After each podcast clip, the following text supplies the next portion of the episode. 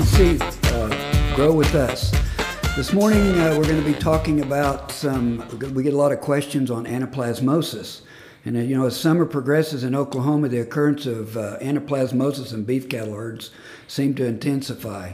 Uh, today we have Braden Hawkins with us, our Sweetlix account manager, uh, discussing some of the questions that come up on anaplasmosis. So, welcome, Braden. Uh, thanks for having me on, Roger. I'm excited to be here.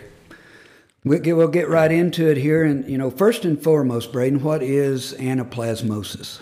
So, anaplasmosis is an infectious blood-borne disease that's uh, typically caused by the organism Anaplasma marginale. I, I, hope I pronounced that right, but I think that's the scientific name for it.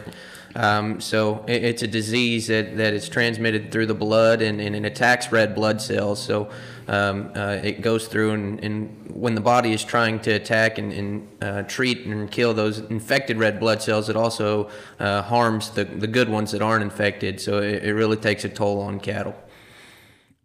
Okay, uh, so and then another another one of the questions: How is it transmitted? So there's a couple different ways that um, anaplasmosis is transmitted. Um, the first one being mechanically. So um, anytime that you're you're working cattle uh, and, and, you have an, an, infected animal and you're you know using the same needles or scalpels or dehorning instruments um, and you're using them on the same animals over and over, they can be it can be transmitted that way. So mechanically, and that also includes um, uh, biting insects like some sorts of flies. Um, I think the most common way that we associate um, anaplasmosis transmission, though, is through uh, its biological vector, which are fleas, or, or, excuse me, not fleas, ticks. Ticks are, are what we hear, especially in uh, parts of Oklahoma that are close to river bottoms, things like that, uh, things along those lines, as the most common way that anaplasmosis is typically transmitted. Okay, what are some of the clinical symptoms of anaplasmosis, and, and do all cattle have the same same issues. So it, it, a lot of it depends on the age of those cattle, and that's what makes this uh, disease pretty unique. Younger cattle typically uh, don't exhibit any clinical signs if they're infected less than a year old. At less than a year old, you start getting to some of those older cattle, though. That's when you see the most severe symptoms, and and a lot of those symptoms include. Um, depression, de- uh, decreased feed intake, fever up to almost 107 degrees, um, you also see some anemia, um, paleness, and yellow mucous membranes, which is uh, also why the, this disease is sometimes known as yellow fever. So, some of those things that you just see uh, in, in, you know infected animals are, are very common symptoms um, as, uh, for anaplasmosis as well. Okay, so. So there can be carriers of anaplasmosis that, that do not exhibit, uh, you know exhibit the symptoms. Uh, how can you how can you know if any any or or carriers? How, how can you how can you tell?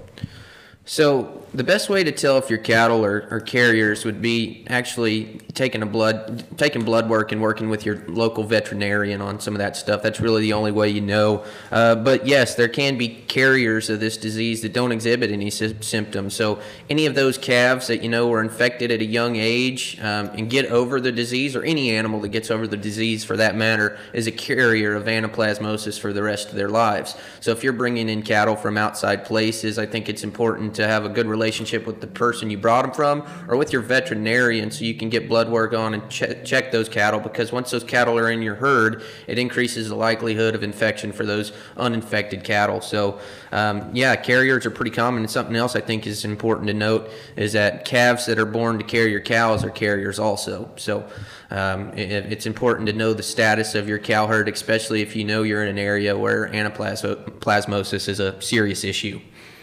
Okay, if you know the, the, the cattle are at risk for anaplasmosis, what are some of the steps the, the producer can take to reduce the risk or lessen the severity of the symptoms in the infected cattle? Sure. So I, think first and foremost, just having a good working relationship with your veterinarian and, and having appropriate protocols that are um, designed for your areas is important. But um, the most common um, way to reduce the risk for anaplasmosis is to, to, one, check all the cattle before we bringing it in and try to just eliminate the likelihood or the chance of having that disease in your cow herd. But if you are exposed exposed to it, a lot of people um, uh, feed or inject some sort of oxy- oxytetracycline or chlorotetracycline, which is just a antibiotic, and obviously you have to work with your vet to uh, to you know implement some of those protocols. And if you're doing a feed through, you have to have a, a, a VFD script. So those are all things to keep in mind, but but really just having a sound management practice and knowing the status of your cattle is really important in helping prevent this um, particular disease. Uh, I think it's important to note that the earlier you can catch it and the earlier you can start treating those infected animals, the less severe those symptoms will be. So um, the earlier you can um, get some of those antibiotics or things along those lines, if they are infected into their system, the better off you'll be. Because, you know, if you've got cows that are over two, three years old and, and they're infected and you're not doing anything about it, I mean, you can see up to uh, 60% death loss. So it's a very significant um, disease that can really impact your, your bottom line and your livelihood as a cattle producer. Okay, what, what products are available through Sweet, uh, Sweetlix that uh, cattle producers can work with to manage with some of these issues with anaplasmosis? Sure. So I think our most notable one is our Ario Anaplas block. Um, it's a 33 pound press block that is 14% protein and has the active ingredient chlorotetracycline in it, uh, which is, is an antibiotic. Again, um, you have to have a vet script, but it's a very convenient way to self feed um, cattle that are, are on pasture. You know, um, uh, a good dosage of that chlorotetracycline to help uh, prevent or reduce, not not prevent, but reduce the the um, severity of the of the disease itself. We also have a few loose minerals like our REO FC, which stands for Free Choice C6000 mineral. It's a one to one cal phos ratio mineral with a, a, solid trace mineral and vitamin package in it, and it's really got that high level of chlorotetracycline in it at the 6,000 gram per ton rate. So those are two of our really popular ones, and, and they're staples when it comes to helping reduce the the impact of anaplasmosis for cattle producers um, um, all over the country. So, and, and, that's one of the things too that both of these products require a VFD from a veterinarian. So that's why it's very important that they work close with their vet to to help, so they can help write the VFD and get, make sure that they're feeding the proper level they need. Absolutely, couldn't have said it better myself. Okay, and and where people want to know more about, find out more about Sweetlix products and and anaplasmosis, what where can you direct them? Sure. So the first place I like to tell people is our website, which is www.sweetlix.com, or you can reach out to, to your local Sweet account manager. And obviously, um, for those of you that are in Johnston Seeds trade area, um, they can help you out with uh, all of your Sweet needs. So reach out to anybody at Johnston Seed, and um, uh, they'll take good care of you. Yeah, they, thank you, Braden, for your time today and your expertise in this area.